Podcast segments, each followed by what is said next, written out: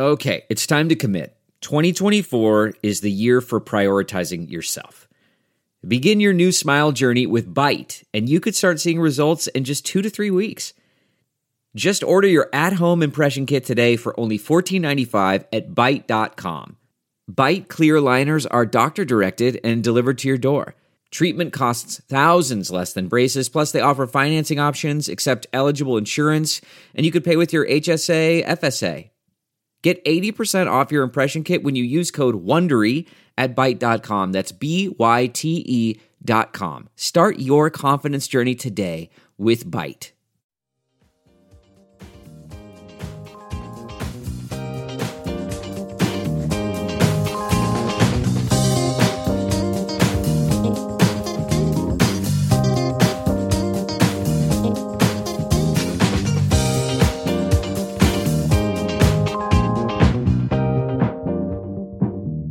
And now, the list of things that you can buy at the Chicago Reader store at chicagoreader.com. Things to wear like Chicago Reader hats, t shirts, bandanas, and face masks. Things for your daily life like the Chicago Reader camping mug, Chicago Reader tote bags, and a Chicago Reader reporter's notebook. Things for you to read like our reader recipes, the Chicago Reader 420 Companion, our Chicago Reader Best of book series from journalists Maya Dukmasova, Mike Sula, Ben Joravsky, and Leor Galil, the Chicago Reader coloring book, and the Chicago Reader Stay Home puzzle. Find the Chicago Reader store at chicagoreader.com and show your support for the nation's first free weekly newspaper newspaper since 1971.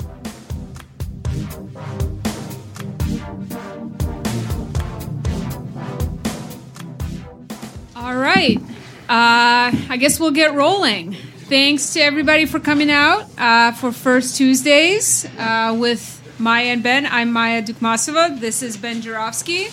Uh, our show today is devoted to the public transit crisis that our city and our region is currently apparently experiencing. So, um, we really appreciate all the interest in this program. Uh, we'll introduce our guests in a second, but just wanted to say one more time if you um, already got a ticket online before coming, thank you so much. If you haven't checked in with Howard, do so before you leave, um, just so we can keep track of how what kind of turnout we get from the tickets we sold online.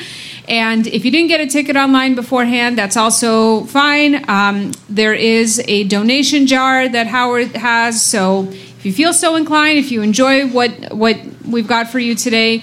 Um, give us a couple bucks, whatever whatever you feel is fair. Um, and uh, yeah, we uh, we hope to continue seeing you all. If you're new to the show, if you've been here before, I see a lot of familiar faces. Thank you so much for coming out again and continuing to support us. Um, all right, so uh, our guests tonight are transit activist, organizer, uh, and researcher Lynda Lopez. Let's give her a hand.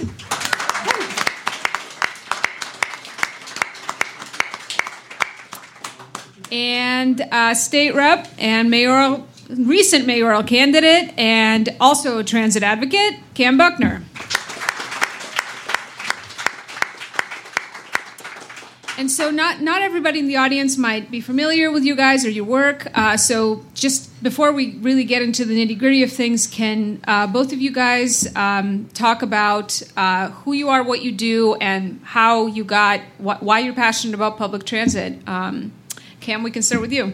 Sure. Well, first off, good good evening, everybody, um, and thank you uh, to Maya and Ben for for having us. And Lynda, it's a pleasure to be uh, sitting here with you talking uh, about what I think is one of the most important things um, uh, in our, our civil society. Uh, my name is Kam Buckner. I have the pride and the privilege of representing the 26th District in the Illinois House of Representatives. The district is situated completely in the city of Chicago and it encompasses neighborhoods like South Chicago, South Shore, Washington Park, uh, Bronzeville, Hyde Park, Kenwood, uh, downtown, River North, Streeterville, and the Gold Coast. So it's one of the most diverse districts in the entire state of Illinois.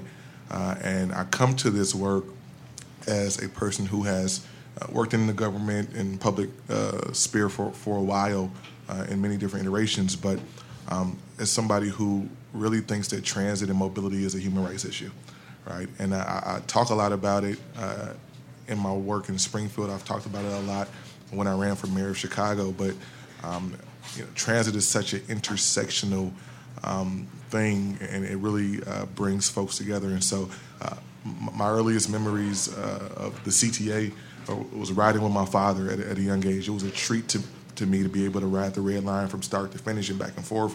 Um, the, the 103 West bus from our house in Roseland. Uh, and so um, it, it's really a, a, dream come true for me to be able to be an advocate in this space and to talk about it in a way um, that can effectuate some change and, and, be able to help bring public policy to the fore to, to uh, make sure this is a more mobile um, and more inclusive city. So thank you for having me. And just so folks know, you are part of Brandon Johnson's transition team now, uh, and really working on transportation issues with the new mayoral administration too. Yeah, so I, I um, uh, am one of the co-chairs on the transportation subcommittee uh, of Mayor Johnson's uh, tra- transition team. There's a lot of T's. transportation subcommittee of the transition team, um, and we've been doing some really, really, I think, forward-looking work on how we take this inflection point on where we are as a city from a transit standpoint and, and find a way to move us forward. All right, Lynda? No, I think, okay. Can you hear me? Okay. I'm always subconscious I'm short if I could reach the mic. But uh, so I, yeah, just to give you some context about what, why I came to the transit space. Um, part of it's very personal. I grew up in a household without a car, so we walked everywhere. I think that's part of a lot of like immigrant family stories in Chicago. So we walked everywhere. Then I took buses, and when I got my first job after high school in Logan Square, the Boys and Girls Club, uh, it was my first time commuting by bike. So I would bike from Hermosa to Logan Square. So I've always been kind of like on foot or transit, trains, biking. Um, so that was kind of the personal component and after college, I got really involved with housing organizing in Logan Square and Humboldt Park.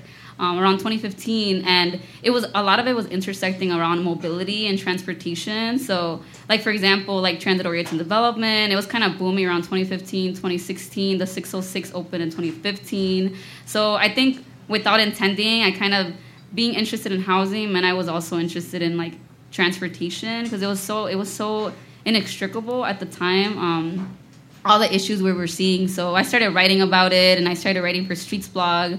So it kind of like turned into more work after that. Um, I became the Southwest Side representative for the Mayor's Bike Advisory Council. Um, I was also recently a co-chair for the Transportation Equity Network, an advocacy manager with the Active Transportation Alliance, where I co-authored a report on uh, like um, transportation equity a couple years ago. So I've been doing a lot of work in this space. Uh, I didn't necessarily intend to get into this space, but it was kind of a combination of personal experiences and uh, just being really interested about how transportation fits in with a lot of the other social issues in Chicago. Um, I think transportation mobility is such at, at the center of a lot of things we talk about. Um, so that's kind of why I became a transportation advocate, writer, researcher. All right. Uh, before we uh, start off asking the questions here, just I, I, realize a lot of people who showed up here today probably have questions that you want to ask as well. So Maya and I just want to assure everybody uh, at some point, relatively early for us, uh, we will uh, turn it over to the audience if you have questions. I see a lot of people here who I suspect have questions uh, that they want to ask and get in the record, and I'll let you know Dave Glowacz here is, is recording this for uh, my podcast, so this will be dropped on the podcast as well. Uh, all right, Kam, we'll start with you uh, on this question. Uh, and uh, I know your work on the transition team is probably bringing you face to face with the money situation. Yeah. And that's been sort of like a subterranean message throughout the mayor campaign and the post campaign days that there's a crisis on the horizon. Uh, that we're facing a, a, serious fiscal crisis if money doesn't come in soon from somewhere. Uh, so, why don't you uh, lay out as, as best you can uh, the fiscal reality uh, that the CTA is facing before we get into more specific issues? Yeah, so uh, the CTA and Metra and PACE find themselves nose to nose with a fiscal cliff that's looming, right? Uh, and that fiscal cliff is, depending on what estimates you listen to, somewhere between 700 million and a billion dollars. Um, there are a few different uh, issues on on kind of how we get there, but uh, one being the um, the way that the Illinois law is written today. Uh, it's called the Fare Box Recovery Ratio. So 50 percent of CTA operating uh, dollars has, has to come from the fare box. Right now, the problem with that is uh, if ridership is down, it doesn't allow us to kind of fully realize uh, the, the, funds we need in that space, right? And we know that post pandemic, uh, that ridership has dropped down to a pretty abysmal and dismal number. Uh, and so that has uh, the, the mandate to do that from a state standpoint really slows down some of the development that we can do at CTA. And so what we did during the pandemic was that we uh, suspended the fare box recovery ratio in Springfield until the year 2023. So in 2020, that sounded like a long way away, 2023, but here we are. Um, so what we were able to do again in this last session, and I carried the bill to do this, was to extend that suspension of the fare box recovery ratio a little bit longer.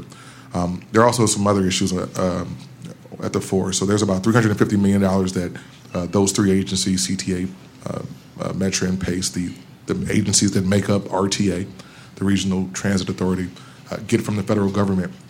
Now, based on some very kind of old, antiquated um, federal rules that came from the Reagan administration back in the 1980s, um, those uh, urbanized formula funds, which is what they're called, uh, cannot go to anything but capital and infrastructure, right? And so we know we got a, a big trillion dollar infrastructure bill that's going to take care of some of that. We would love to use some of that money to do other things. Um, and the Biden administration has talked about easing up on some of those rules, uh, and so hopefully that can uh, assuage, well, that can that can um, lessen the blow. I think uh, on this fiscal clip. I think the biggest thing is that Springfield um, will probably have to kick in more. Springfield and Washington D.C. Uh, as a as a state representative, what I can tell you is that I think Springfield is ready to try to help soften the blow on that fiscal cliff. But what Springfield needs to hear uh, from the CTA uh, is what they're going to do differently.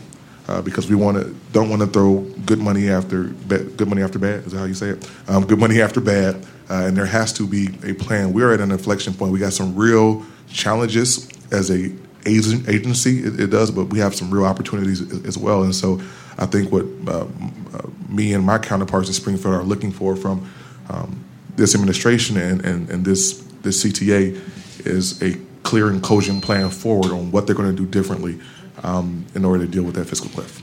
So, just so uh, I'm also clear on this, so by law in Illinois, the CTA, 50% of the funding for CTA and PACE and Metra has to come from the riders' fares. That's right. And the other 50% of the funding is a combination of federal money, state money. Yep, federal money, state money, grants, um, you know, those type of things that they can carry today. But um, it, it, it, it's a bit of an antiquated, um, and I, you know, I, get why we did that years ago. Why? Um, because listen, it was if you if your bottom line depends on ridership, then you'll do a better job at service maybe, right, to make sure that you're getting the money that you need. But as we find ourselves in this um, this post 2020 world, I think we've got to relook at that and see uh, how we better fund this system. But also, the system has to be able to be more reliable and do what it's supposed to do for the people. And when you say Springfield wants to know what CTA will do differently, I mean, if it's the pandemic that's to blame for the ridership crisis is it fair to ask the CTA to do something differently? Like, what could they be doing differently? What kind of what kind of signals uh, is Springfield looking for in order to throw more money? Well, I, I, would posit that the the pandemic didn't break CTA. The pandemic revealed what was already broken, mm. and uh, there are things that, as the the second largest transit uh, agency in the in the country, and, and therefore one of the largest transit agencies in the world uh, there are things that uh, the CTA can and should have been doing, not just to prepare for a pandemic, because who knew that was coming, right? Uh, but to uh, be a catalyst for growth in Chicago, right? To find ways to um, uh, just not be old and obsolete and antiquated, right? And, and I think that now that we see where the inequities are and where the, the broken places are, um, Springfield and I think Washington D.C. as well, as well are, are asking uh, CTA in Chicago and, and our transit agencies, what are you going to do differently? So, Lynda, why don't you jump in here? Because, uh, uh, by the way, I just want to say about the question you asked in the time when the, when the CTA and RTA was funded, there was very much political pressure from outside of Chicago. I may be the only person, with the exception of Ken Davis, who remembers this. Uh, but uh, uh, there was a lot of political pressure about not bringing money to Chicago unless Chicago carried its weight. So uh, this was very much the stitched together deal that only a few of us uh, can remember. Uh, and uh, so, do you buy uh, into this narrative in general that there's more uh, that the CTA, CTA, could and should be doing to build ridership in order to uh, assure the state that um, it's not a waste of money to invest in it? Well, that's for me. Yes. um, that's a great question. I, I do think that the CTA has a role to play in terms of I mean, I, like some people would say they're not an advocacy organization, but at the same time, if they want this, they want like they want them to be sustainable and functionally running. I do think that there should be more of an advocacy component to what they're doing to actually ask for more money, like be at the front lines of ask, like how do we stay alive? Um, like I saw recently, San Francisco a lot of advocates had like a funeral procession for the uh, for the BART and for other transit agencies that are going to die if the state doesn't uh, intervene. So I do think that the CTA has a role to play. Like they can't just take a back seat. Um, I think they do have to uh, think more about how they can align with people that are doing a lot of act, um, organizing work and other advocates that are calling for this. Um, I would hope that they would be more at the forefront of um, the, of the advocacy. And I'm curious, Lynda, do you do you agree with Kam that the pandemic didn't break the CTA, but it revealed what was already broken? Um, do you, if you agree, like what were those things that were broken, and if not, like what what's your perspective on it? Yeah. I, I've been a lifelong transit rider. I def- I don't think that the pandemic broke the CTA. I think that it I think it amplified a lot of issues and exacerbated. I I think a lot more people are paying attention to transit in a way that, for me, it felt sometimes felt really niche to like care about transit issues. Like there were certain people that um, talked about it, but now I don't know if people would agree with this perception. It feels a little more mainstream. Like everyone seems to be talking about transit. That feels a little unique to me.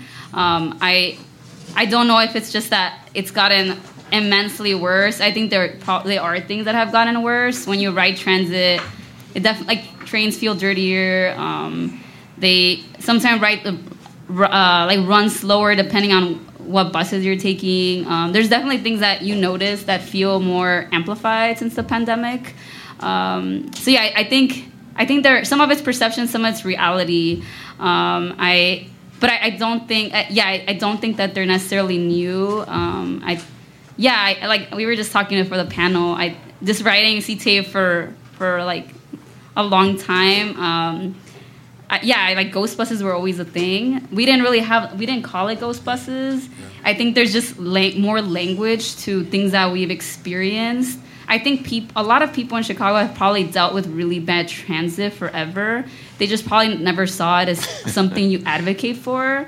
I think that's also different. Like how many like growing up here, it was always a thing to just make fun of CTA. Like it's it's kind of like a thing that it's like bad. Like it's oh yeah, it's it's oh the CTA is late. Like, but now I think something has shifted in terms of people seeing it as something that people have to organize for, and I, I think that's unique. Um, I the pandemic probably it just I think more people are seeing ways that parts of our lives are not functionally correctly, and I think it's maybe politicized more people where you are seeing things like transit uh, be more at the forefront of people's people's issues. Um, but I don't know if it was like I don't I don't think it's necessarily new as someone that's like engaged with transit for a very long time. Well, all right. I'd love to get uh, your both of your thoughts. Start with you, Kam, on this point in terms of the CTA being any different today than it was when I first moved to Chicago in 1981. I mean, memory's a funny, tricky thing. But I would say no. But I definitely feel the politicization of everything in city of Chicago. So uh, Rosanna's here. We were just talking about this. It's like the fight for um, asylum seekers uh, in the city of Chicago. It's like that is a political fight uh, that's being used by MAGA to expose, make score political points about blue cities like Chicago, in particular Chicago, because Obama began his political career in Chicago. Chicago is easy to pick on. And now I'm watching MAGA pick up a crusade on crime on the CTA. Um, my first action is like, MAGA, what do you care about? I, where have you ever been anywhere? Some heavy lifting for the city of Chicago, but it's now it's like a constant refrain. Any any crime on the CTA is highlighted. Crime, it's out of control. The CTA is dangerous, and uh, the, you know, like uh, uh, oh boy, Cast, John Kass, Kam's favorite columnist. Uh, just kidding he put out this tweet today. Someone was Frank, yes, sent it to me, and it's like, would Brandon Johnson allow his daughter to ride in his CTA? Details on my just hit this link. Lives in Indiana, by the way. So, I mean, Kam, is it real? You know what I'm saying? Like, is like the breakdown of the CTA real? Or is it something that we've always dealt with that they're messing with our brain and gaslighting us with their MAGA rhetoric? Your thoughts? Yeah, I, I think Lynda hit the nail on the head when she talked about um, the issues that have already, always, and already existed on on the system. Um, but there seems to be a bit of a paradigm shift, right? So you, you do have folks using these things to score political points, uh, but you also have folks who don't subscribe to MAGA theology uh, that are, are uh, doubling down on why we need to invest in these things in, in the proper way, right? Um, unfortunately, we've got a long history of uh, neglecting uh, public transit, public housing, public education, public health. You put public in front of something, it means poor and it means it sucks, right? Um, and so I think the demand now to shift away from that uh, is really uh, evident. But I think what also is evident, once again, we talk about the intersectionality uh, of transit. Uh, and while there may be folks on the right who want to use this as a wedge uh, issue to scare folks, to drum up fear, and to divide uh, those of us who are well meaning and, and forward thinking, um, it, if we can fix transit in this city or any city in America, uh, then we can deal with a lot of the issues that are surrounding us, right? I say this all the time. If you show me a public transit system that has a crime issue, I can show you a city that has a public safety issue because it's not investing in the things that it needs to invest in. If you show me a city that has an issue with the unhoused, I will definitely show you a city with a housing issue. If you show me a city who has uh, not done the proper things when it comes to mental health and environmental justice, or you show me a, a, transit system that has some environmental justice and some uh, mental health uh, issues that uh, be, be set it. I can show you cities who have not taken those things seriously, right? And so um, we got a real opportunity, I think, through CTA to deal with some of those issues of the past and to not uh, let safety on this system be the political football. The last thing I'll say is not take up too much time is that the the public safety issue on CTA is actually a ridership issue. People commit crimes in places where no one exists. And so, if we can find a way to make the system more attractive, more effective, to run on time, to be clean, to be reliable, the crime will go down. Your thoughts? Yeah, that's a that's a really great point. Um, and I, I was thinking about this this idea of how do you make transit safer without more criminalization? And that's a really tough question. People always say, well, without police, how do you get safety? Um, and so I was looking at different examples, and I, th- I think at LA, there's an organization called ACT LA. They, they published this report called um, Metro as Sanctuary, and I really like the way they talk about safety. And I think it's similar to what Kam is saying with creating kind of like transit ecosystems that there's visibility, there's they, there's plans, there's people engaging, there's uh, there's visibility, like there's people engaging with you, like workers, where it's like a whole ecosystem where people feel safer.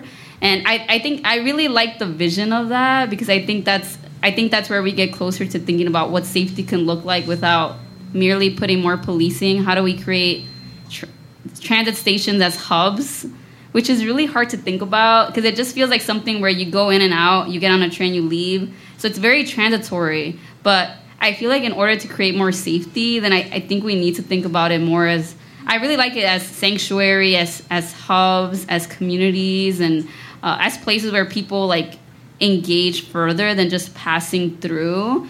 Um, and I, I, I, like the vision of that, and I feel like they're I, I, I feel like they're reaching further than the, a lot of the ways we conceptualize transit. Because um, I think transit for me feels very, I it feels like very sometimes very uh, yeah transitory is the right word. Like you're just passing through. Uh, but I, think in order to get more safety, how do we think about more connectivity instead of just strangers riding a bus together, riding a train together, like we don't know each other. Um, and I think in that sense, uh, it's easier to think about those places that won't feel safe because you, you, don't know the person next to you, you feel unsafe next to them, uh, they're gonna hurt me. So I, I, there is something to thinking about how do we create community, which I know is hard to think about, but I really, I really like the vision of thinking about that. Well, I, am curious, you know, to, to get your thoughts uh, about like some specifics. So, you know, I'm if you've heard ideas on on this issue, or um, yeah, just thinking about like a typical rider's experience and what might make the CA, the CTA uh, like unpleasant at this moment, and how can they advocate for solutions to this problem uh, that aren't just knee jerk, maybe criminalization reactions. So if you ride the CTA, you have probably had the experience of getting on the car and it's been hotboxed recently. I don't think I have been on the red line in the last year and a half to two years where it wasn't very clear, like somebody wasn't just smoking right there or just had recently smoked there. And uh, I, I, you know, it's unfortunately not just a pleasant smell of herbs. It's like usually like quite a bit heavier than that, uh, and and and it really affect. I mean, it's a, it's like a, you know, relative. It's it's an annoyance. It's an it's an annoying thing that impacts the basic quality of your commute when somebody is like smoking on the car. All right, so people's I, I, think a lot of people's knee jerk reaction to that is like, where, why, where are the cops? Like, what are we doing about this? How can we get people to stop smoking on the train? So, if somebody, and because of that unpleasant uh, factor, uh, a lot of people might say, you know what, I'm not gonna, I'm, I'm gonna opt for a different uh, transit option because I just don't want to be dealing with that. I'm not even talking about people who are uncomfortable around unhoused people. I'm just talking about the smoking. So, so um, what, like, what is the solution to that? What do we do? I mean, before the pandemic, I don't remember this being like that heavy of an issue, like system wide. Sometimes it would happen, but it wasn't as systematic as it feels now that like you're really lucky if the car hasn't been smoked in recently if that's not part of your commute so like what what is the solution to that what can people demand from their public officials? What can they organize for amongst their communities to like get it back to at least where it was before, where that's you know where where the smoked in car is not your typical experience of the train. Um, and yeah, what is there is there a solution to this that doesn't involve criminalizing people? That's a, that's a tough question. Um, and the I think broken windows people, I feel like are having a field day over this. Yeah, because this is the kind of thing that those you know those folks would point to and say like, you see, this is like a small thing that we need to criminalize because it leads to you know more intense crime because people don't like being on smoked in cars and they're riding less and then we'll have more heavy crime.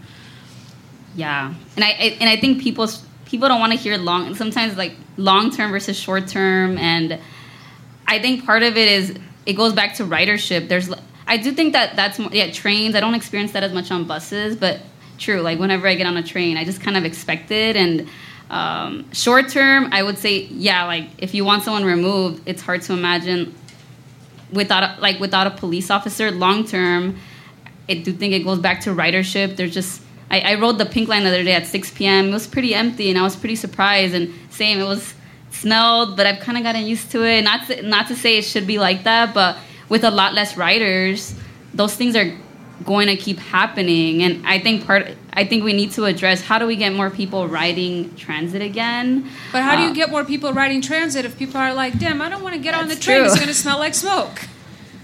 Yeah, and I and I know the CTA has talked about that they're trying to keep they're trying to institute more cleanliness. I I don't know how how effective that is. I, I don't think I've. Yeah, I mean I haven't seen the improvements. Um, so I think part of that also goes back to CTA. How do you keep these places cleaner? Where I think part of it. I think when you see something that looks good, you want to respect it. But when something's really dirty, you kind of want to keep like you you don't you don't feel that same respect. So I I think there is something too when people get on a train car that's already dirty, like maybe you don't you don't feel like it matters. And I it's some I think part of that is also like psychological, like what places do you respect versus disrespect? And I think transit right now is a place that people disrespect. They don't they don't see it as a place where like you nurture, you have to take care of it. You kind of just see it as like, well, I have to get on because I have to get somewhere else. And with that kind of mentality, then um, we're gonna kind of see that perpetuation of those kind of behaviors where like it doesn't matter what I do, it doesn't matter how I disrespect the person next to me. It's like a very uh, disconnected way of interacting with the space. Yeah, I, I think this is a, again a perfect example of the the microcosm of the city that Chicago that, that CTA is. Right. Um, if you show me a transit system where everybody's smoking weed, I can show you a city where people are smoking more weed. Um, It, it and- would be and- great if it was just weed. I agree. that's a Well, pleasant that's smell, a, that's a, relatively speaking. That's a different. You know, yeah. Um, but but but no, I say that to say, uh, you know, the initial conversation that we begin having here about why ridership is not necessarily the silver bullet or the panacea, but it, it, it does change so many things. Um, the train cars are, are emptier than they used to be. Um, and I think that that does have a direct correlation on the fact that you're seeing people do things on the system that they would not normally do, uh, would- that they would not normally do when there are people around. Now, I don't know how to um, how to fix everything. Uh, I mean, make sure that no one's ever doing this on the train. But if ridership and reliability is, is our focus, and we find a way to get that back up, um, I think these things go hand in hand. And, and I think you're right, Maya. It's a chicken or and the egg thing. Like you know, one can one come without the other. Uh, but also, you know, from a security standpoint and a safety standpoint, uh, I think we have opportunities to do things differently. Uh, there are 30,000 cameras on the system, right? And uh, those cameras, unfortunately, are not uh, integrated into one single security platform. Uh, and so there are some things that can change with that. I've also talked about making sure that we have a, uh, a text line where you can send contemporaneous uh, complaints, right, as they happen uh, on the train. Because what we hear, all of us who, who ride the system, we hear all the time if you see something, say something, but say something to who, right?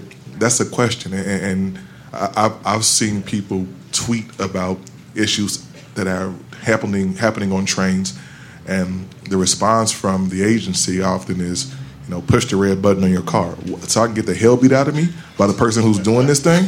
that makes no sense to any of us who are really paying attention, right? And so um, there, we, there, there are things we can do differently. We can talk about transit ambassadors, like, like you know, they're doing that in a lot of different cities as well. We're, we should be on the cutting edge of, of how to address these things differently. We are not the only city in the country having these same conversations right now, but I do think Chicago should be leading on, on how to get it right. Well, clearly, uh, I think it's about time we should open it up uh, to some of the audience. There's a lot of people here that I'd love to hear from, but this is going to be unpopular. But it's going to cost money to bring people back to the trains, and uh, so anything like if you say the the trains are dirty, so you should clean the trains more. So it's going to cost money to clean the trains more. You're going to have to hire somebody to clean the trains. If you say you're you're afraid to get on the trains because people are unruly, and if you you want to sh- stop short of putting a policeman on every train, which you probably couldn't afford anyway, then you want to have ambassadors. Whatever an ambassador is will cost money. So everything's going to cost money. It's like in business, what do they call it? A loss leader. You have to put something up with the idea you're going to get something back.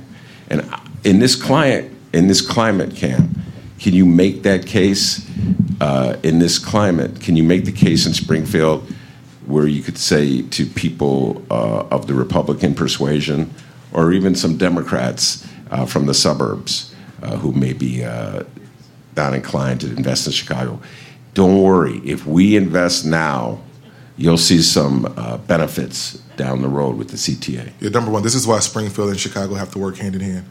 Uh, for the last few years, we have not had that, that relationship where um, we're working in lockstep, and I think the, the entire state has suffered from it. So that's number one. Uh, but number two, absolutely, CTA, when it's operating as its best self, should be and can be a tool for economic development and growth in the city of Chicago. When we talk about people around the world who want to live in a place where they can move freely without um, having to have a car, uh, Lynda says she grew up in a, in a family without an automobile. 25% of Chicago households have no, no automobile. Um, when I talk to people on the system, people who move here from places like New Hampshire and Vermont, uh, young people, millennials, they say they moved to Chicago. They moved to Chicago because it's cleaner than New York, right? And we know that there are some parts of Chicago that's not not they're not as clean as clean as they used to be, but also because they don't need a car to move around, right? Um, and so when, when you look at I think the new ethos in this country post pandemic, people are like, I can live anywhere, um, and I want to go to a place where I can move around freely and not have uh, to have the hindrance or the burden of having a vehicle. Uh, this can grow Chicago economically, and I've always talked about the fact that we have to grow our population.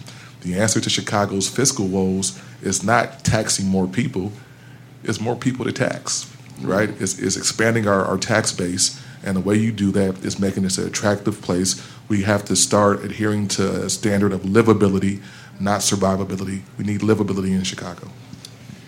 So, okay, um, for questions, if folks could come up here and that way they can ask their questions on the mic, that would be great. Um, uh, just a reminder, we are recording the show, so speak speak into the speak into the mic uh, and and uh, try to keep your question concise. Um, as folks are lining up, I just want to I just want to ask one more thing. Uh, I don't know if either of you guys have an answer for this, but uh, thinking about other large metropolitan transit systems around the world, I mean, I guess I'm more familiar with like other major European cities, say. There's not a single city in Europe that I know about that has a 24 7 transit system where the metro is operating 24 7. And in the time every day that the few hours a night that the transit system is shut down in London or Paris or other big cities, that's the time when there's work on the trains, when there's less, you know, that, that there's less money spent on certain aspects of operating the system. Things can be repaired, cleaned. Like, why does a city like Chicago, with a population that's not exactly been growing, you know, at, at, at a huge pace, like, why do we have a 24 7 metro system? Is it do we do we get more than it cost us? Is that like a potential solution out there? Any conversations about uh, limiting the service so that you can make the trains cleaner for the rush hour commute?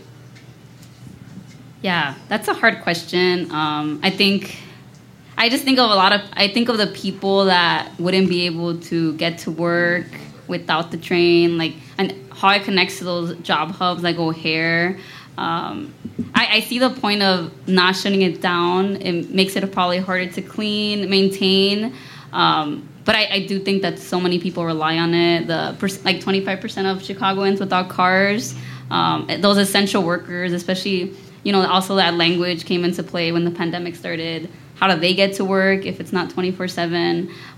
Like one of my brothers also like sometimes rides the bus early. So I see the point but I also just think about the many people that rely on it. Um, but I, I would agree that it probably makes it more, there's makes additional challenges.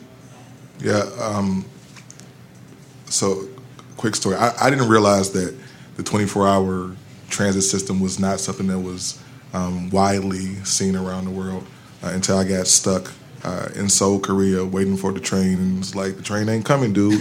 you better start walking uh, at three o'clock in the morning, right? Um, and so that happened. But um, listen, uh, at the end of the day, when we take an assessment of CTA and where it is, we need to make sure that we have uh, trains and buses going where people are, right? um, and going where people want to go. But Lynda's absolutely right. There are too many people in this city who are working the, the third shift and, and the late nights that need to find a way to get to where they're going. We reversed the flow of a river 123 years ago, y'all. If we can't clean up trains while people are on them, what's wrong with us? You can clean them up when they're in the trains. I'm with you. This bathroom right here is going to stay clean tonight, and this place is going to stay open. Yes. There's a way to do it. Okay.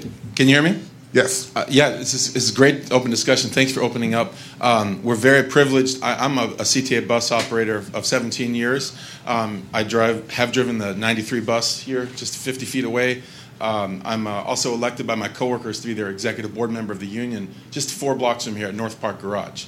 Uh, so there's actually several people here who are combined rail operators, bus operators. This is a real treat that you can hear directly from some of us, some of our concerns. So I, I've heard lots of questions and discussions about this, but a few of us have some real plans for, for shaking this up. Um, the first thing the public really needs to know is it's really a war. Uh, in the trenches. I've been a shop steward for three terms. It's a war between management and the workforce. Uh, and that war needs to spill over into the community, and we need to join forces with the people who need public transportation to go to war against the people who currently run the Chicago Transit Authority and PACE.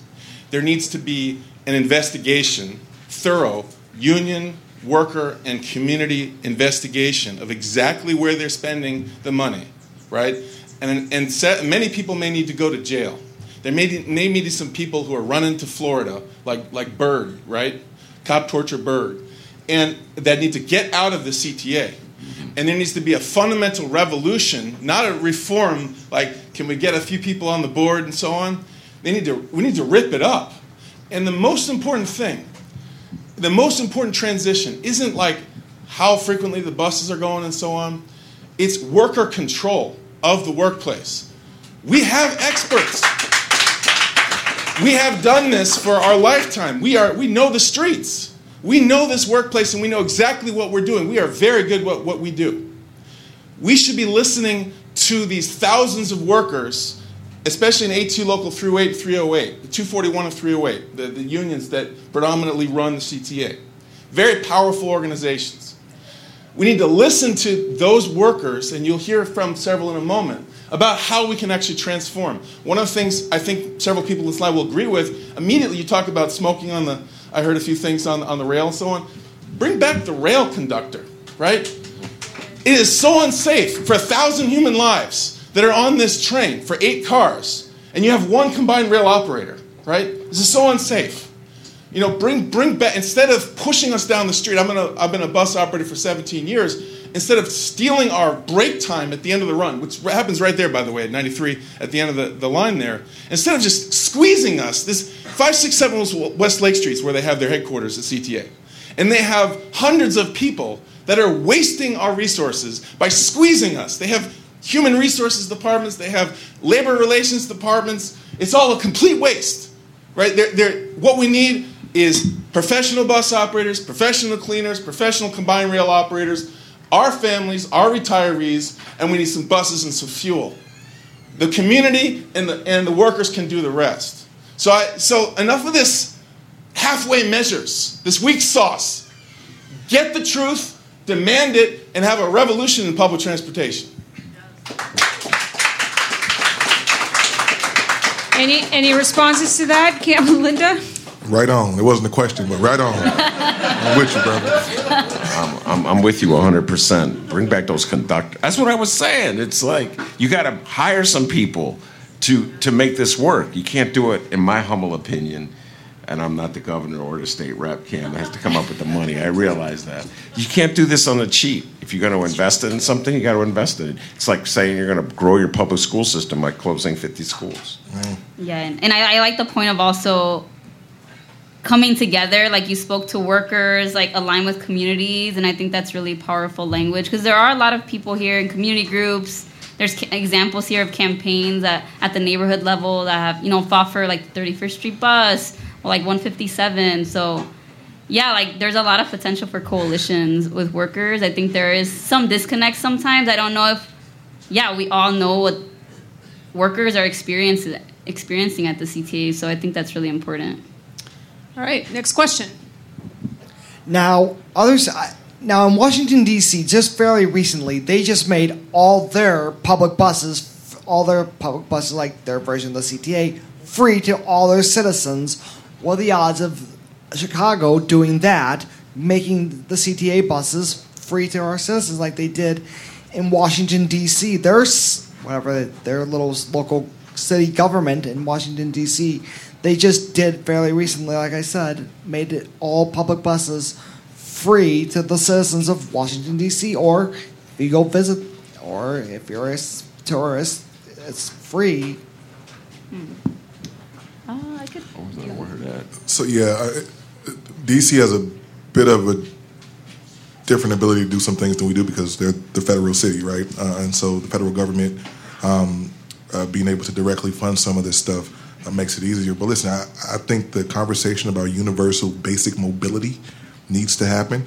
Um, we talk about basic income and those things, and those are important conversations too. But um, you know, there there are some uh, efforts afoot to make sure that you know all CPS kids are getting not just reduced fares but free rides. Um, we know about um, the senior free rides that were around when that guy was governor. What's his name? Gregorius Ward. Um, and uh, I mean, th- these are these are conversations that we should be having about um, uh, mobility being a basic human right in this city. I just don't know what it what it costs. I don't know um, if the agency today is ready to do that. But I think that we should beg that question. Yeah, and I think that I think the conversation around free transit was at a different place before the pandemic.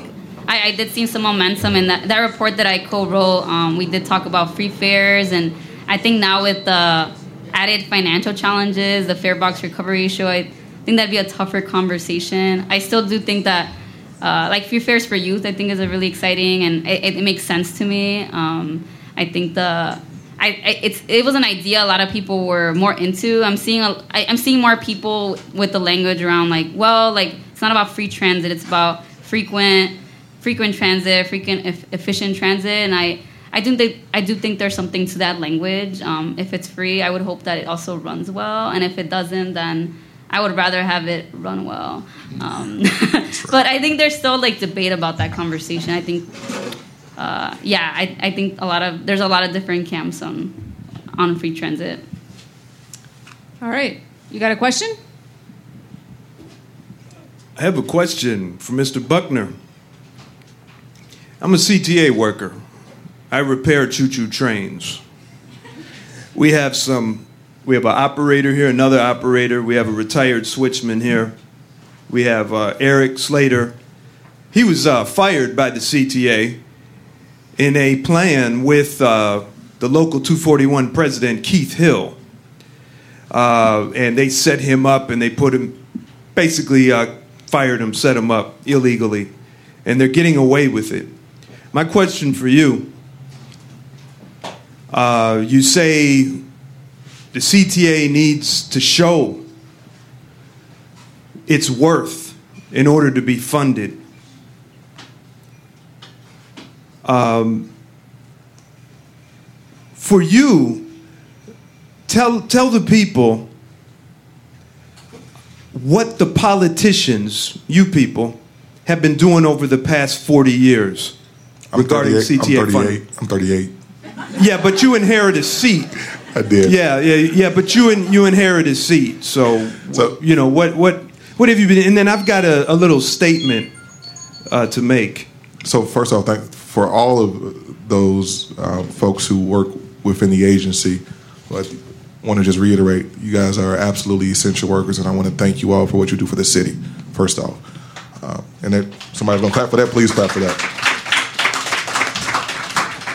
So I didn't say that CTA needs to show its worth. I said that the agency and the administration, the, the, the CTA brass, needs to show what they're going to do differently. What they're going to do differently as far as reliability, what they're, what they're going to do differently as far as uh, the folks who they employ, and how um, the agency is going to be prepared to shift the paradigm and to be at the tip of the spear on how transit operates in this country. I think, once again, Chicago doesn't need an example on how to get it right. We should be the example on how to get it right for folks around the country. So who are these high? You said they the people they're hiring. So what does that mean when you say that? Pardon me? You said it's the the people that they are hiring. What do you mean by that? Oh, I don't know. I said the people who run the CTA needs need to show that they have a plan to do a better job. One with reliability and service. Two, in making sure that employees of CTA feel like they're a part of the conversation, to feel like they have they have safety. Because I've got folks who come to my office Uh. who work within CTA who say, "Listen, we don't feel safe. We don't feel listened to. Uh, we've got issues with um, not being able to use the restroom on our routes. Yeah. like all of these things, right? So when I when I talk about Did you know shipping- there's homelessness? Do you know I have coworkers that are homeless I, I, and I they can't pay that. their bills? I could believe But did you know that? I did not know that. No, now I'm letting that. you know. I'm listening. Okay? I'm a, I'm a local 308 union steward. That means I volunteer mm-hmm. on my time off. And I go and I talk and I listen to my coworkers. Mostly black men and women, Latino. Generations of poverty in part time jobs. Imagine this, everybody. You just got a job at the CTA. Congratulations. You get to pick a two week vacation. Oh, but it's unpaid. We have ex felons working years doing the work of full timers, but at $15 an hour through a program that you people in Springfield fund called the Second Chance Program. It ain't second chance, it's second class. Every week, every month, I'm getting calls from these people that are getting burned up. And then they get written up with a goddamn two year safety violation. A two year safety violation sits on your record for two years. Three of them, you're fired. And then they tell the people, because you got a safety violation, you can't promote to full time. I got full time co workers. A part time co worker's been part time for 10 years, God damn it. 10 years. Serving this city through the pandemic. And all you politicians do is sit there and grovel. And you say, well, we need more cameras and we need more. No, we need full time jobs for all at the CTA in the 2024 contract. And you all better back us up. And don't you betray us like those goddamn progressives did with the railroad workers. Y'all sold them out. You talk and you talk and you talk sweet. All you liberal politicians, I don't care you say MAGA, MAGA, you're all the same to us because we're dying out here.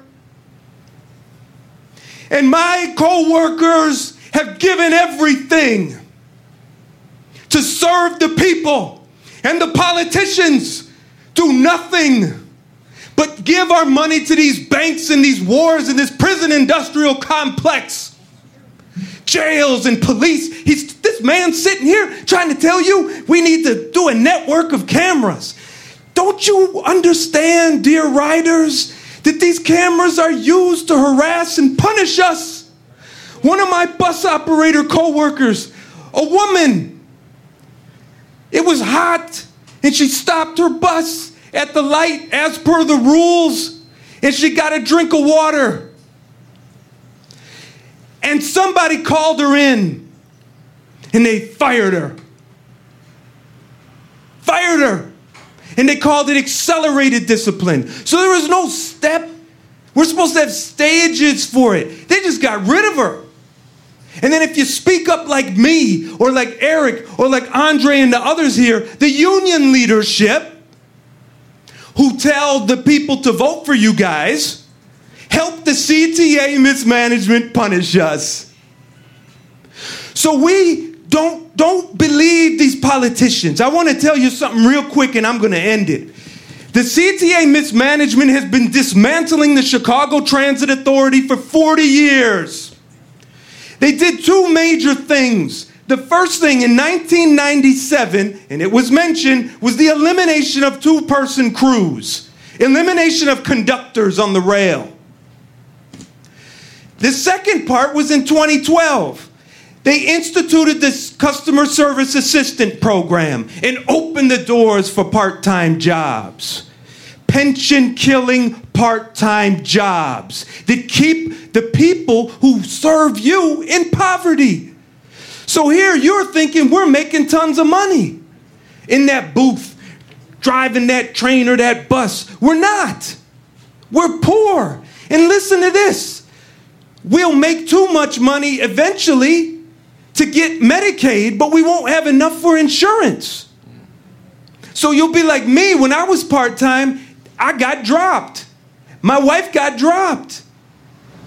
But I was making too much because I was still part time. These smokers, look at the trains. Pay attention. Eight car trains, blue and red lines. Eight cars. It wasn't like that growing up. Ben, you remember? There would sometimes be two car trains, four car trains, but there'd be two person crews. Of course, you're going to have people smoking and robbing and pooping and peeing all over the trains. You don't need eight cars all day, all night. Have four cars with two person crews. But we got to fight for that.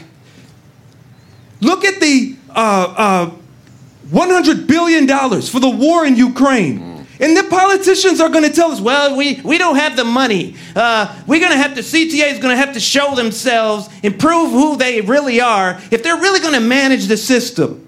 No, just stop spending money on the prisons and the wars. So much, so much money. I, I'm, I'm done. I'm done.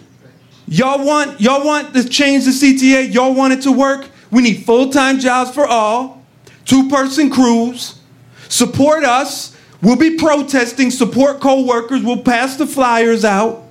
But we're going to need all of y'all to start stepping up and organizing your neighborhoods and your workplaces. We must build for a general strike in this city, in every city in the United States of America, because these politicians ain't giving you nothing. They're just going to sell you out. All right. Uh, look, I just want to say, y'all, we're at a bar, so after the program concludes at 8:30, everybody is more than welcome to stick around, keep talking, keep meeting each other, and talking about the work you're doing, the organizing you're doing. I just want to please ask everybody that's still standing in line, keep your keep please ask a question and and keep it concise so everyone has a chance. Um, go ahead. Thanks, Maya. This is a question. I'll try to keep it, it short. Uh, thank you so much for doing this. Uh, thanks to the previous speaker for the specific ideas. Uh, my name is Jeremy Wolf. I live in the 33rd Ward, and I have a business in the 35th Ward. And I'm also an Uber driver a lot, also a lot downtown. I'm a transit rider and cyclist and a driver. So the talk started with the statement that we're at an inflection point for change.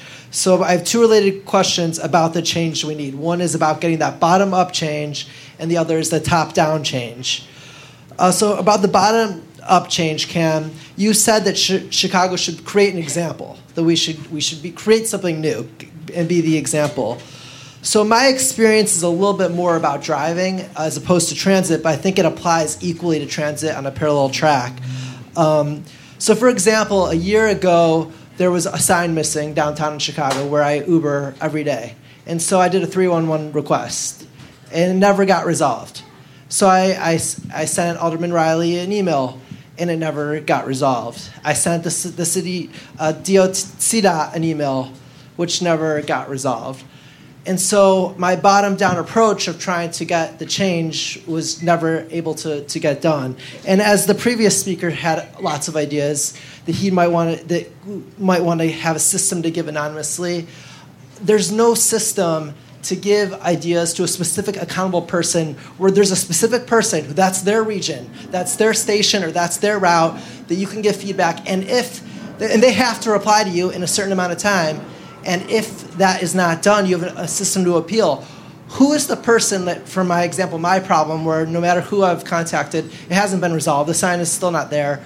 And who, what should I do? What's my next step? And for anybody who has a good idea from the bottom down approach, what is their best way to get a specific thing done? They have a specific person that they know that was fired wrongly. What is the specific thing they should do? They, if their alderman's not answering, 311 doesn't answer, they email the department, is there anything short of a lawsuit that they can do? I don't know. Um, listen, I think that's part of the problem, right? I mean, um, obviously, I don't serve in municipal government. I'm, I'm on the state level, but um, the fact that you are reaching out and you're not getting a response, um, that, that you have a very specific issue that needs to be addressed and it's not being addressed, that's problematic. That that is a government that's not working uh, for its people, right? And so there are cities around the country who have really tried to be innovative and find new ways to deliver answers to the people who live there. Uh, I think Chicago is way behind the eight ball on all of this. I think once again, this is um, obsolete models and antiquated way of thinking that we've operated in here, uh, and I think that the Johnson administration has an opportunity to change that, to change the way that government interfaces with people. Uh, so you will never have to stand up here again and say, you know, I I 311, I emailed, I called, and no one gave me anything because the truth of the matter is that uh, if government is not being responsive to you, then government is not effective. And so, like I said, I don't want to speak for city government or for the Johnson administration, but there is a, a lot of opportunity there to, to change that. Um, unfortunately, your situation is the norm. I hear that from a lot of people, uh, and, and that shouldn't be the way things are going. I don't have an answer to that, though. Uh, Lynda does not work for the city, so she cannot answer your question. Uh, but let's get the next. Uh, uh, uh we got to keep it moving. I'm sorry. You can stick around though and ask your question after after the um, after other people have a chance.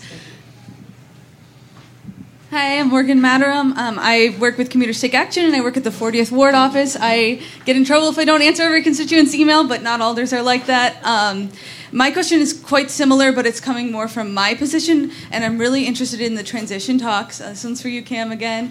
Um, in, in, both in my experience in Commuters Take Action and in the ward office, the CTA is one of the most unresponsive departments. We can't get a straight answer until the meeting the moment plan published last fall.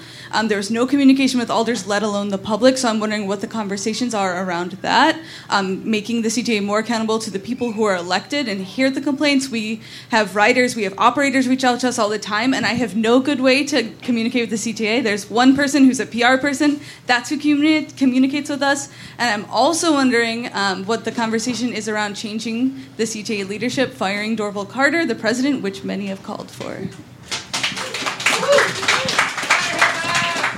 So I, I can say from um, uh, experience and from conversations that Morgan is a responsive, and, and she does a great job over there in the 40th Ward um, with uh, Alderman Vasquez. Uh, so the, I'll, I'll, start with the first thing. Um, the transition team is going to uh, put forth a white paper memo uh, Friday uh, that um, kind of summarizes everything that we talked about, and we talked about not just the CTA. We, we, talked about transportation as a as a whole. So, you know, there's O'Hare is in there, and, and, and the aviation pieces of it. We talked about protect, protected bike lanes and, and those things that uh, I know you and I have had conversations about uh, in the past. Um, but another piece of that is CTA accountability. What does it look like, right? How how do people um, voice their concerns and then be able to show um, that things have changed? Uh, unfortunately, CTA has been um, a, a agency that, as you said, Morgan, has not responded not just to the people of Chicago, uh, not just uh, not to um, folks like you who are trying to get answers for your constituents, uh, but think about this, and this may dovetail into your last question. Um, we have had a, a, a, CTA administration who has refused to talk to my friend Rossana Rodriguez Sanchez and Andre Vasquez and the members of the city council, um, which to me is is uh, deplorable uh, when you look at how important of an agency this is for Chicago. And so um, there will be some things in that transportation uh, white paper or memo, whatever report that we're putting together uh, that will talk about that accountability. The last part is that um, part of the edict of uh, the mayor to the transition team is that we could not get into personnel conversations. Um, we were asked to put together a plan for what uh, improved transit and transportation in Chicago look like. Um, but I can say, without getting into personnel uh, conversations, that uh, we made it very. We will we will make it very clear once we put out our, our report um, what type of leadership CTA needs, and I think I've been very clear about it. But we don't. It ain't working. Need a change. Can I add something? Yeah. Uh, I, I think also I think part of the question is who do you talk to I think part of it's a little bit more intangible than that. Like sometimes there is no one for you to reach, and I, I mean that's definitely part of the problem. And I think I, I, think a lot about also like the advocacy that's gone on, like the creativity behind different campaigns. Like I think looking at the Little Village Environmental Justice um, Organization and what they were doing for the 31st Street bus campaign is really interesting. And it wasn't only about let me find who in government I can talk to. It was about having creative actions. You know, like bike ride. I think it was one. There was a bike ride through the route that they envisioned needed to serve their community, like the 31st Street bus. Like this is the route we want. So it's not. They weren't necessarily targeting someone, but they were making noise. They were in some way like trying to get people to see their vision. So I think part of organizing activism has to go beyond like who do I talk to in government to help me and I think I think you like broadening that idea is really important because sometimes there probably won't won't be someone for you to reach and they might not listen. um, so I, I do like looking at some creative examples of organizing locally and nationally. Like what have people done creatively to to change transportation? All right, good. Hello, everybody. My name is Andre Thompson. I'm from 103rd Street Garage. I've been a bus operator for CTA for over 34 years. I got 30 years full time. And these people in the room with me, this young lady got 32 full time years. And I just like to make a statement. If we have a problem, you all have a problem. Yeah. I'm just keeping it real. I'm going to make it simple. I'm not going to be long winded. Uh, the CTA is not being managed properly yeah. with the company and with the employees. So, Ken Buckner, I would like to ask you a question. If the CTA has been going downhill for some years, is it a, reason that they had the same leadership? Because the city of Chicago changed leadership with mayors because it was a problem and she wasn't solving the problem. CTA is not solving none of the problems. They, they, they say they are, or they make an effort to spend money they are, but they're not solving any problems. So, is it reasonable to stay with leadership that's not doing the correct thing for the people of Chicago and employees? As, as someone who does not speak for the administration, I'm going to answer this question this way. My, my, my personal feeling uh, is that you cannot continue to do things the way they're we've been been doing them and expect some change. Right? I, I think it starts at the top. Uh, at the top, and I think that leadership has to reflect how important this is for the people of Chicago. I don't think right now we're there. I guess, you know what, let me just interject here. And for those new to the show, Ben and I always reserve the right to, to cut in and ask some questions if we have some thoughts based on what people are asking. Who is CTA leadership actually accountable to? Like, the mayor, uh, the mayor appoints them. So if it's the same leadership that's staying there, that means that they're making somebody happy. Who are they making happy, and how are they making them happy? Yeah, question. Well, I think listen, um, what we saw in the last administration uh, was that the CTA brass was uh, accountable to the mayor and the mayor only. Uh, and when you know President Carter decided he did not want to show up to city council meetings, um, that he didn't want to have conversations about um, uh, what the agency was doing, I think that was a slap in the face to the people of Chicago. Um, and you know, listen, I understand that uh, when new administrations come in, we expect different things. I, don't know what the mayor's plan is with the current uh, CTA president, but I think those of us who ride the system, those of us who operate the system, um, those of us who are even just on the outside looking in, can fairly say that we need a change, we need a shift, we need a paradigm shift. Once again, what is happening is not working. Uh, and if the system is going to change, if the agency is going to change, if the city is going to change the way we operate in a transit space, the leadership has to reflect that. Just real quick. Just real quick. I'd like to let everybody know that the employees at the CTA, uh, that frontline employees of bus and rail, they are at an all-time low their morale. And I also like to make a statement to Ken. It, CTA have hundreds of part-time jobs that's not good for nobody here. It's, it's unsafe. The workers are unhappy, and if they unhappy, it creates a problem with the riders. So that can, you know, get with the day one team, brother, and learn some stuff. We can teach you. You know, part of the problem is that the in the last administration. It's funny to call it the last administration. uh, the, the CTA like when the city council tried to move on the CTA, Alderman Vasquez and Alderman Rodriguez, et cetera, it was viewed as like an insurrection against the mayor. This is how we think things in Chicago. Well, this is not your role, so you shouldn't come to the city council to have this role. So one of the things that is happening in the city council, where's Dave Glowacz? We were talking about this today. The city council is stepping forward more to assert itself, uh, and. Uh, all the remember the last show we had where the alderman said um, that they uh, alderman taylor alderwoman taylor said and alderwoman hadden said that as committee chairs they would assert themselves on problems uh, that the city is facing so that it would be a legitimate legislative body. And this is clearly an example. The CTA has fallen apart for four years. The city council made moves to address it, uh, and they were rebuffed. It was viewed like a power grab. That's how Chicago views it, not like approving the CTA, but a power grab. We can't allow the the, C, the alderman to stand up to the mayor. So I'm, I'm hoping, Kam, Kam, I know you don't speak for Mayor Johnson. You've been saying that a hundred times. You wanted to speak for Mayor. Uh, y'all wanted Buckner. me to be mayor. Y'all should have just elected me.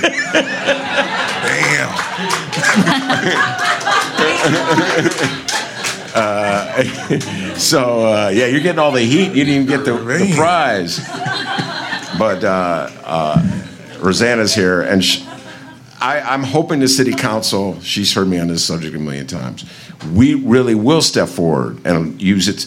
Like you could have hearings. You could bring in these CTA employees. You could have them testify, and and you could f- embarrass the head of the CTA. But it was a disgrace. I'm with you. The way they treated just the notion that like no we can't be bothered to have the cta the, he answers to the mayor not the alderman and that's like that attitude that ha- that we have here in chicago so anyway my two cents Uh, next question. Hi, my name is Robert. I'm a bus operator for CTA for about seven years now. Uh, my question to Kam Buckner is uh, we got a new mayor, that's great. Uh, hopefully, we get a new CTA president because our uh, morale is very low at CTA. CTA has a very toxic work environment from the frontline workers, the people that you see every day, the train operators, the bus operators, to the people that you don't see every day, like my coworker here, Eric, who fixes and repairs the train. So my question is, you may be able to answer it for the mayor, you may not. Do you guys support a new transit board as well as a new, uh, as well as a new uh, president? So once again, not speaking for the administration, speaking for uh, myself, um, I've been very clear that the CTA board needs to have people uh, on that board who, once again, um, can move that system forward. Um, the mayor gets to appoint those people, and, and, and that's something that the mayor, whoever the mayor is, cannot take lightly. Uh, I also pushed really hard on the Lightfoot administration to bring back um, the advisory board with folks who actually ride the system, right? I think one of my biggest issues with many members of this current board and uh, the president is that these folks are not normal riders. Uh, and what I've always said is that uh, you're a pretty terrible cook if you won't eat your own food, right? Uh, and, and, so it, it's hard to fix it when you don't know what's going on, right? And so I think that there does need to be um, folks uh, appointed to this board uh, who actually understand uh, the system, who understand the issues that you all who work in this uh, agency every single day are dealing with. Uh, and that's the only real way I think to appropriately move the system forward. All right, if somebody's got a question for Lynda, you can come to the front of the line. All right. I do, I promise. Cool. hey, uh, my name is Jess. I use they, them pronouns. I live in Uptown. I use the red. Um, and I love Chicago. Uh, I also love New York. And whenever I'm in New York, I always think, thank God our system is not like theirs because this illusion of us not living in a police state is completely dispelled when you ride the subway in New York because there are cops everywhere because that is what Eric Adams has done. And Jordan Neely lost his life very recently. Uh, and he was murdered. I shouldn't say he lost his life.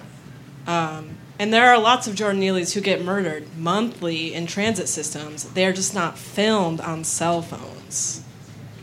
And this is something that I think about here, especially as folks are complaining about homeless folks that they're seeing on the train.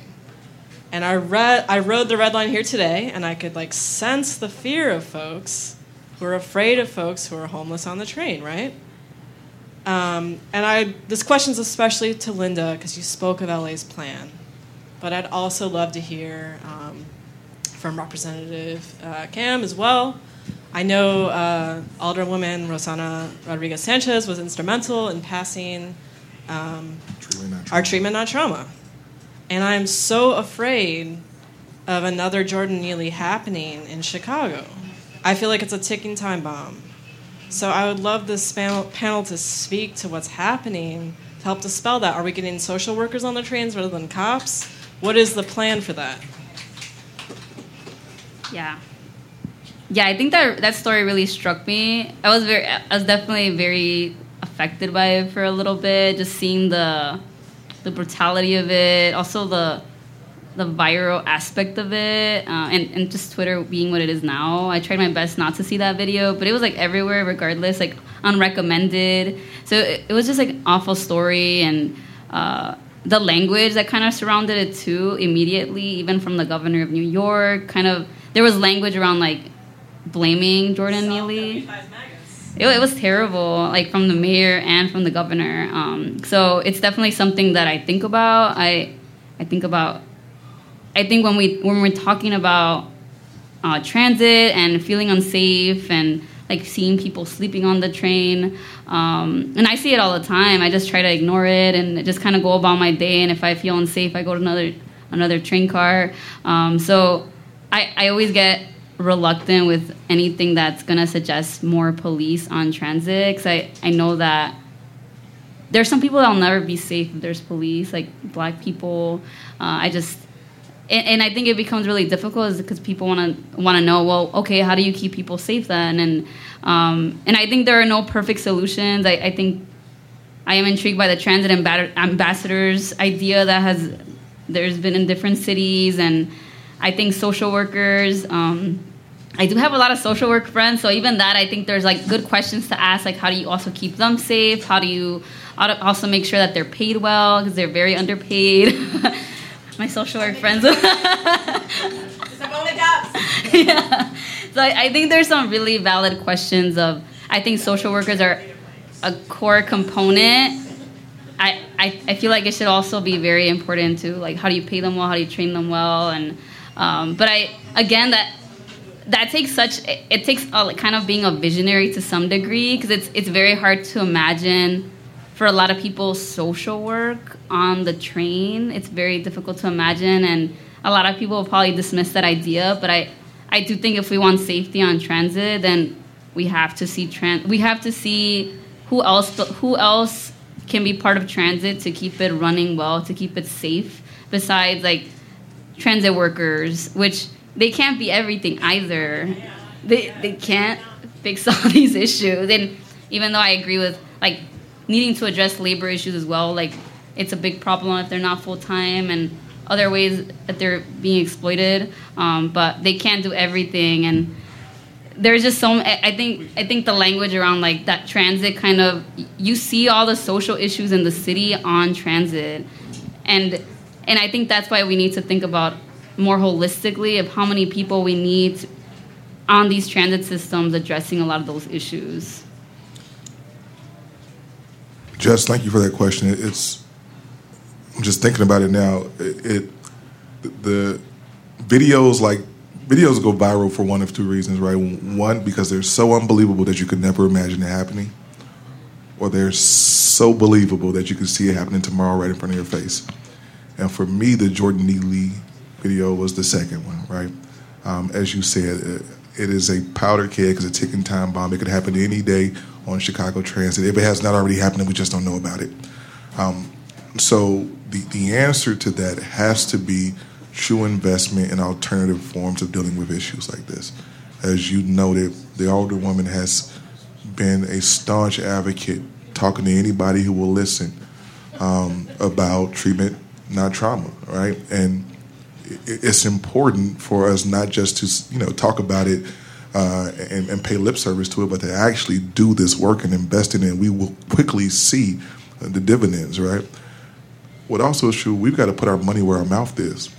What the last administration did was put out a $70 million contract for security guards on the CTA and another $30 million contract for German Shepherds, right? Now, my mother grew up in Mississippi in the 1960s and 50s, and so she won't get on the red line when she sees those dogs because they remind her of something else. But we can't find a way to put money into putting two person crews. It's problematic. And so it's really about investing where we're supposed to and putting our money where our mouth is. All right, next question.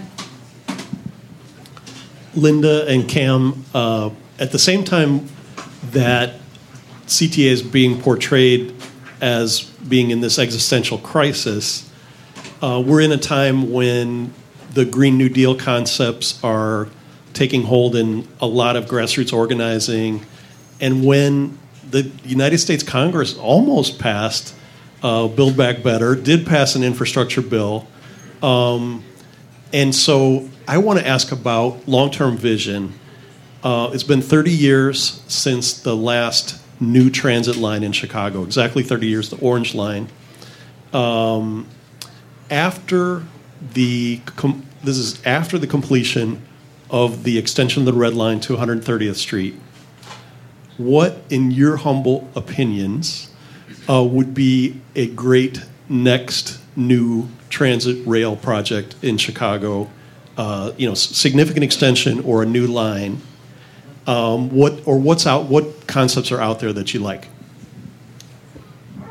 Yeah, I have a few ideas, um, and actually, one of like something I did. I remember in high school, I grew up in Hermosa, like um, like Belmont Cragin area. So, I think another way like that I became interested in, like, oh, why don't we have trains? so that's why I always rode the bus. So there's been like different projects I've seen online where people have like suggested different ways that oh like expanding transit that way or um, I know there's been like some projections like oh like a train across Cicero Avenue. So there's been like different ideas that I see online.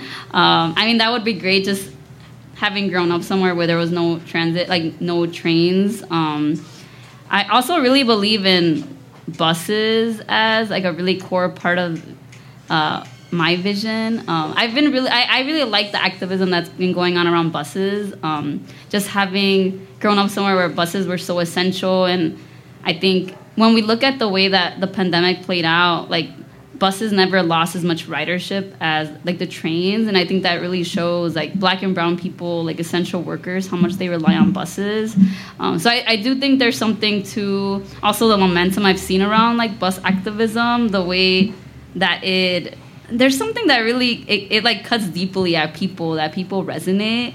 Um, so I, I do really want there to be even more work around buses and because um, i think that there's also a lot of potential to think about like local connections to buses. And i think when i think of the campaigns that i've mentioned um, around like transit they've been like kind of bus focused and very local like 31st street bus little village uh, like the 157 North Lawndale and how like that was really important for the community.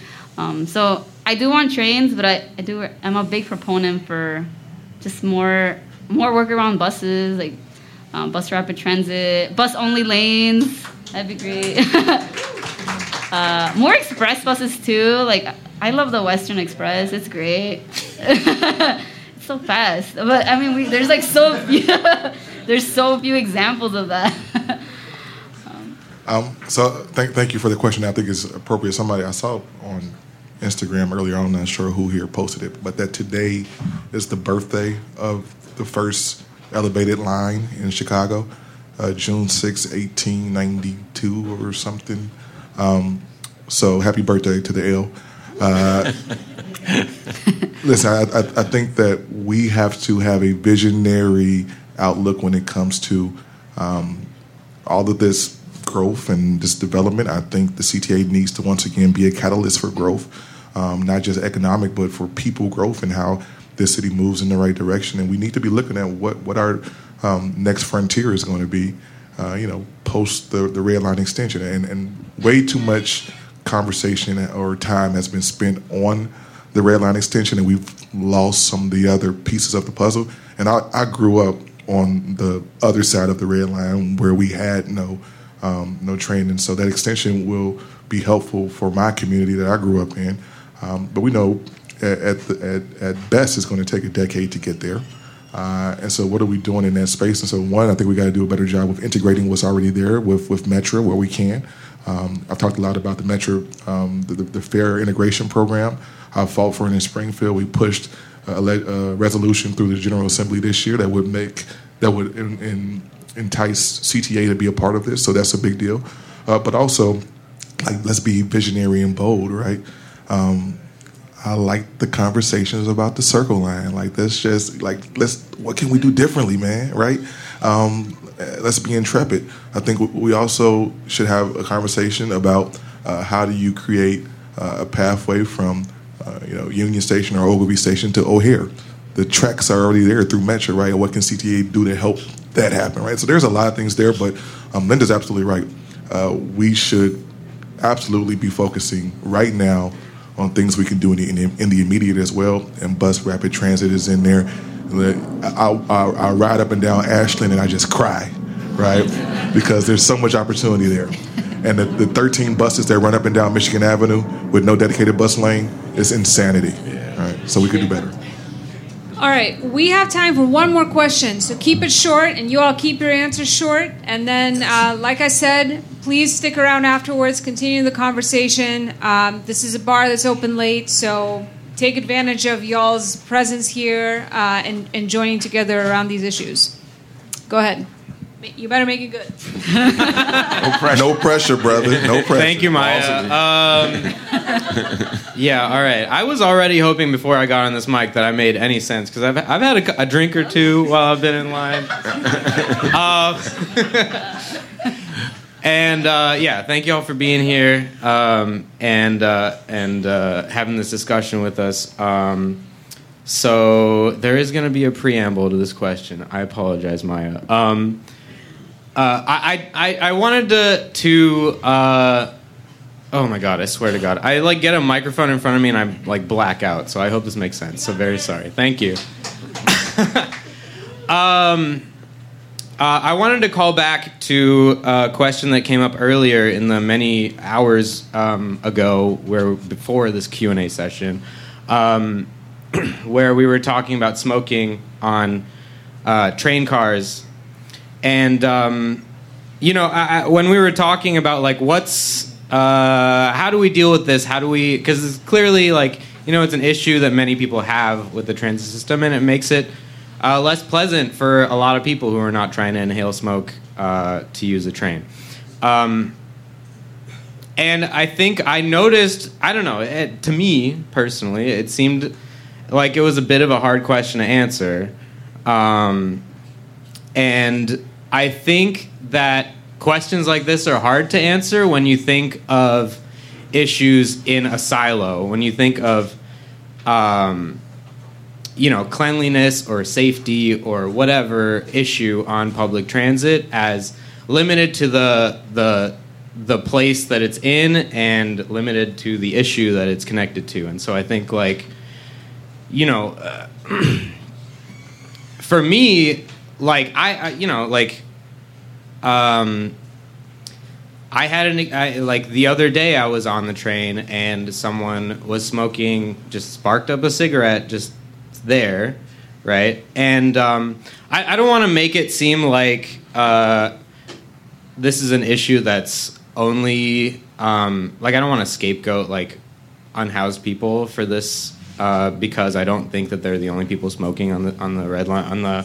train, but. Um, I do think like this particular person that I, I watched smoke a cigarette. Um, like she had you know large bags full of stuff that was all clearly hers and like she was wearing a bunch of clothes like she clearly like was on the train for shelter right and um and i was like and I was like, you know, I have no, I, like, I can't, I can't tell her to do something else, really, because like, what am I going to tell her to do? Get off the train, get go smoke on the platform, you know, like you're more like you're more likely to get arrested smoking on the platform than you are on the train itself, and if you're if that's where you're living, if that's where you're finding shelter, and you're addicted to cigarettes, you know, I, I have cigarettes in my pocket right now. Um, I'm also I am dealing with the same thing, and like you know, you can't. Uh, it's a thing that you need, um, and so um, I guess like I think for me, this question is not something that you can solve without uh, talking about the connection of public transit and housing justice. Um, so, all right, I promised you a question. My question is how do you see the issues um, with public transit connected to other issues um, in Chicago that people are experiencing? And um, yeah, how do you see it being the contri- a contributor to other issues, and how do you see it being like issues on the CTA being the result of other issues in Chicago? Thank you. Yeah, Short Tom- answers only. Short answer. yeah, I, I agree. I, I think a lot of this is part of it's like it's gonna be dissatisfying because I I think you're right where we're trying to f- talk about transit in a silo. But uh, like I said with my story, like how I came to transit was not through transit; it was through housing. Like we were talking about displacement, and we were talking about how transit-oriented development. Like people were talking about that, and yeah, I, I think you're right with. Uh, I, I think we want a short-term solution it would be like yeah police on every car just like taking everyone out but that's not that's not feasible it's not sustainable it's also not equitable so i i, I think yeah i mean those things are definitely housing issues. Like why are people using these train cars as places to sleep? I mean that's a city that has a housing crisis. Um, and it goes back it's also connected to like what we're seeing with migrants. I, I really like what, how some people have tried to reframe the conversation around like well that's a housing crisis and i, I think that's a very good way to look at it. So i think part of it's going to be dissatisfying because if you want short-term solutions i don't think there are short-term sol- short-term solutions to for the train cars not to smell like smoke like smoking uh, I, don't, I don't think there are short-term solutions. I think there's obviously people have identified long-term ones with like there's labor issues that are really integral to this. There's ridership issues. There's housing issues. Like i think transportation is kind of like this microcosm like of all the social issues in the city. And that's not a short there's not no short-term way to solve that. Um, I think we end this conversation the way we, we began it, right? And, and that's acknowledging, once again, the intersectionality uh, of transit, uh, but also acknowledging that transit uh, can either be a, a tool or a weapon. And uh, in much of the history of this city, uh, it has been used not to bring people together, but to divide to divide people, right? And so I think what we see on our trains and on our buses every single day is um, the results of our action or our inaction for years uh, coming to fruition. And so when we talk about housing and mental health services and public safety uh, and, and education and, and all those, these things that converge on our rails and on our buses, uh, it should give us a blueprint on how to move forward. Transit is a human rights issue, which is why we see so many human rights issues occurring uh, on our system. I remind you all that the modern day civil rights movement caught fire from the front of a public bus in Montgomery, Alabama in December of 1955. This microcosm that we talk about is not new. We just got to start paying more attention. And so uh, we can't look at these things in silos. We have to be able to operate, as far as the city is concerned, um, the, the seven sister agencies that exist within Chicago, CPD, uh, CPS, the, the libraries, the parks, um, need to be able to work with CTA, that one sister agency that I think touches everything in this city, uh, to create a, a better future for us, right? And we can't just have transit be something on the back burner that we're only paying attention to every once in a while. This has to be at the forefront of the conversation if Chicago is going to be better. All right. Let's give our guest a hand.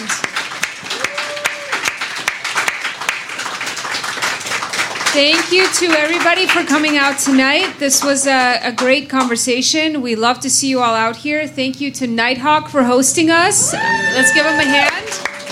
If if you got a ticket online beforehand, and in, we thank you so much for coming out and uh, sharing your love. If you came without a ticket, if you enjoyed what you saw, Howard's out here with a donation jar. If you if you feel so inclined.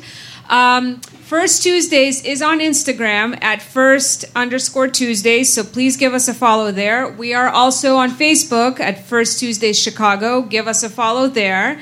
Uh, we will not have a July show because it's July 4th. The first Tuesday of July is July 4th, so we're all going to be enjoying fireworks or not enjoying them or whatever it is that we do on July 4th. But we won't be having a first Tuesday show.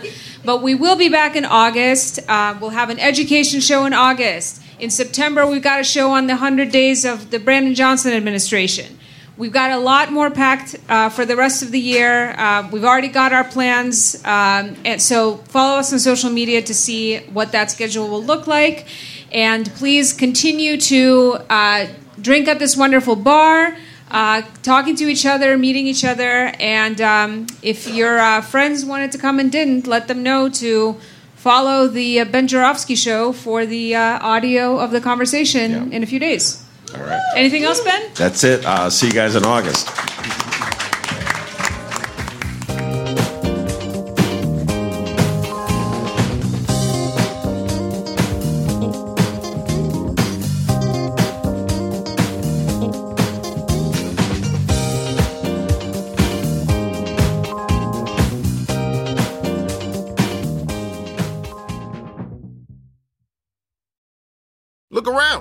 Find cars like these on AutoTrader. New cars, used cars, electric cars, maybe even flying cars. Okay, no flying cars, but as soon as they get invented, they'll be on AutoTrader. Just you wait. AutoTrader.